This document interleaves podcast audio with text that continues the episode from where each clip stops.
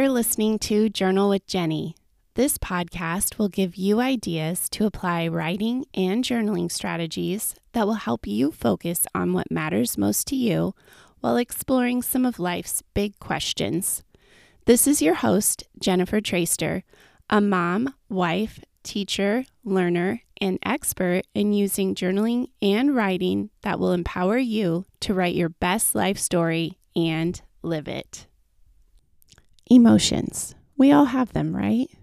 But how often do we pause to truly understand them?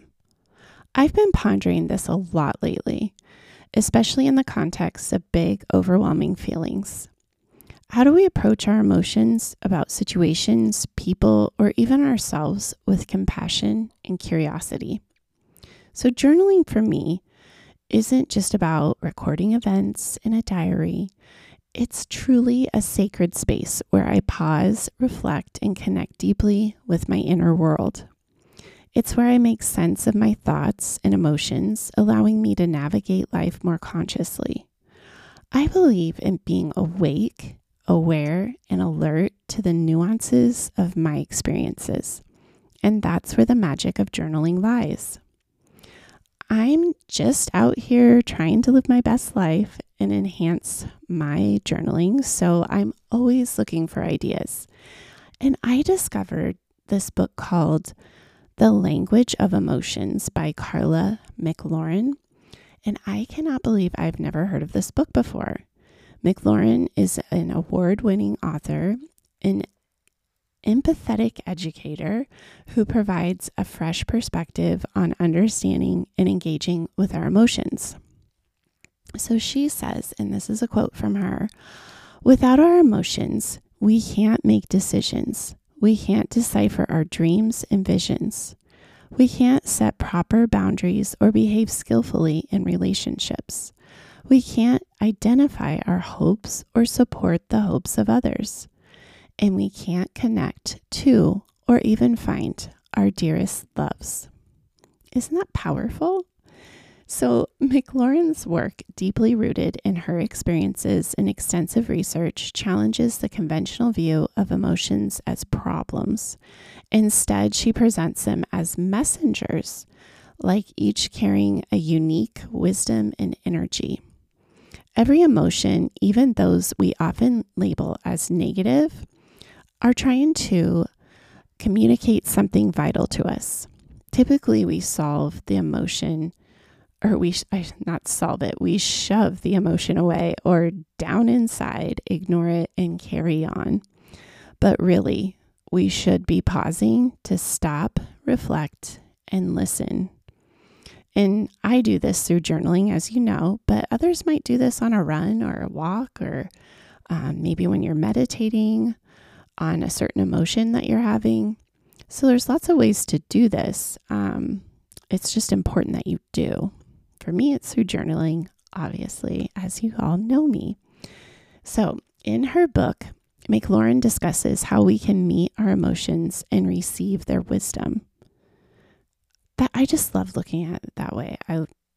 I love personifying things. And so I think it's cool that it's almost like the emotions are personified.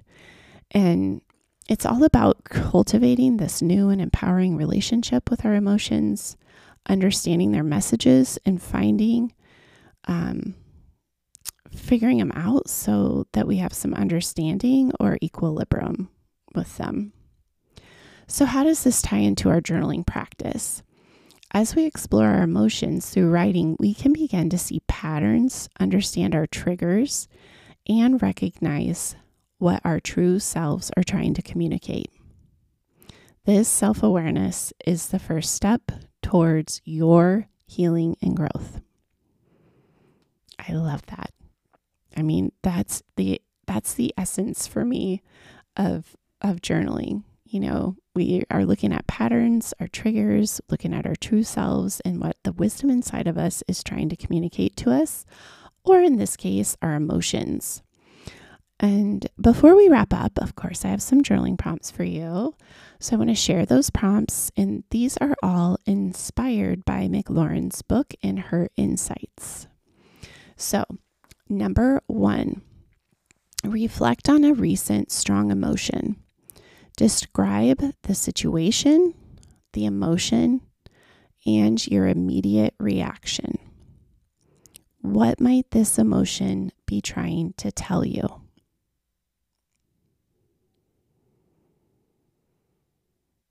Two, explore an emotion you often avoid.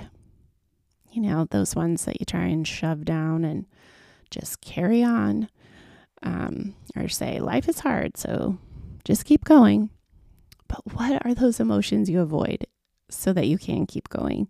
Create some space and pause to journal about it.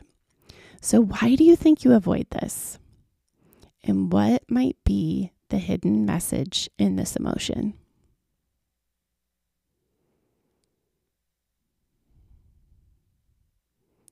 Three, write a letter to your emotion. Address it as a friend. What would you like to ask it? What understanding do you seek from it? If you haven't done anything like that before, you will be surprised what comes out in your writing. It's pretty cool. I would love to hear if any of you have experiences with doing these journaling prompts. Like if you want to share those, you can find me on all my social media or send me an email through my website. Everything is in the show notes. So please find me. I want to hear your experiences because I love hearing from everybody and what happens with their experiences in journaling with some of the prompts that I give.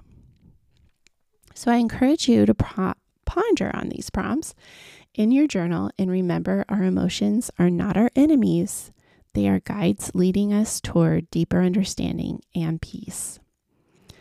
So that's all for today's episode of Journal with Jenny, and I hope that this discussion inspires you to understand, even befriend your emotions through journaling to find the clarity and peace that you deserve. Until next time, keep writing, keep feeling, and keep growing.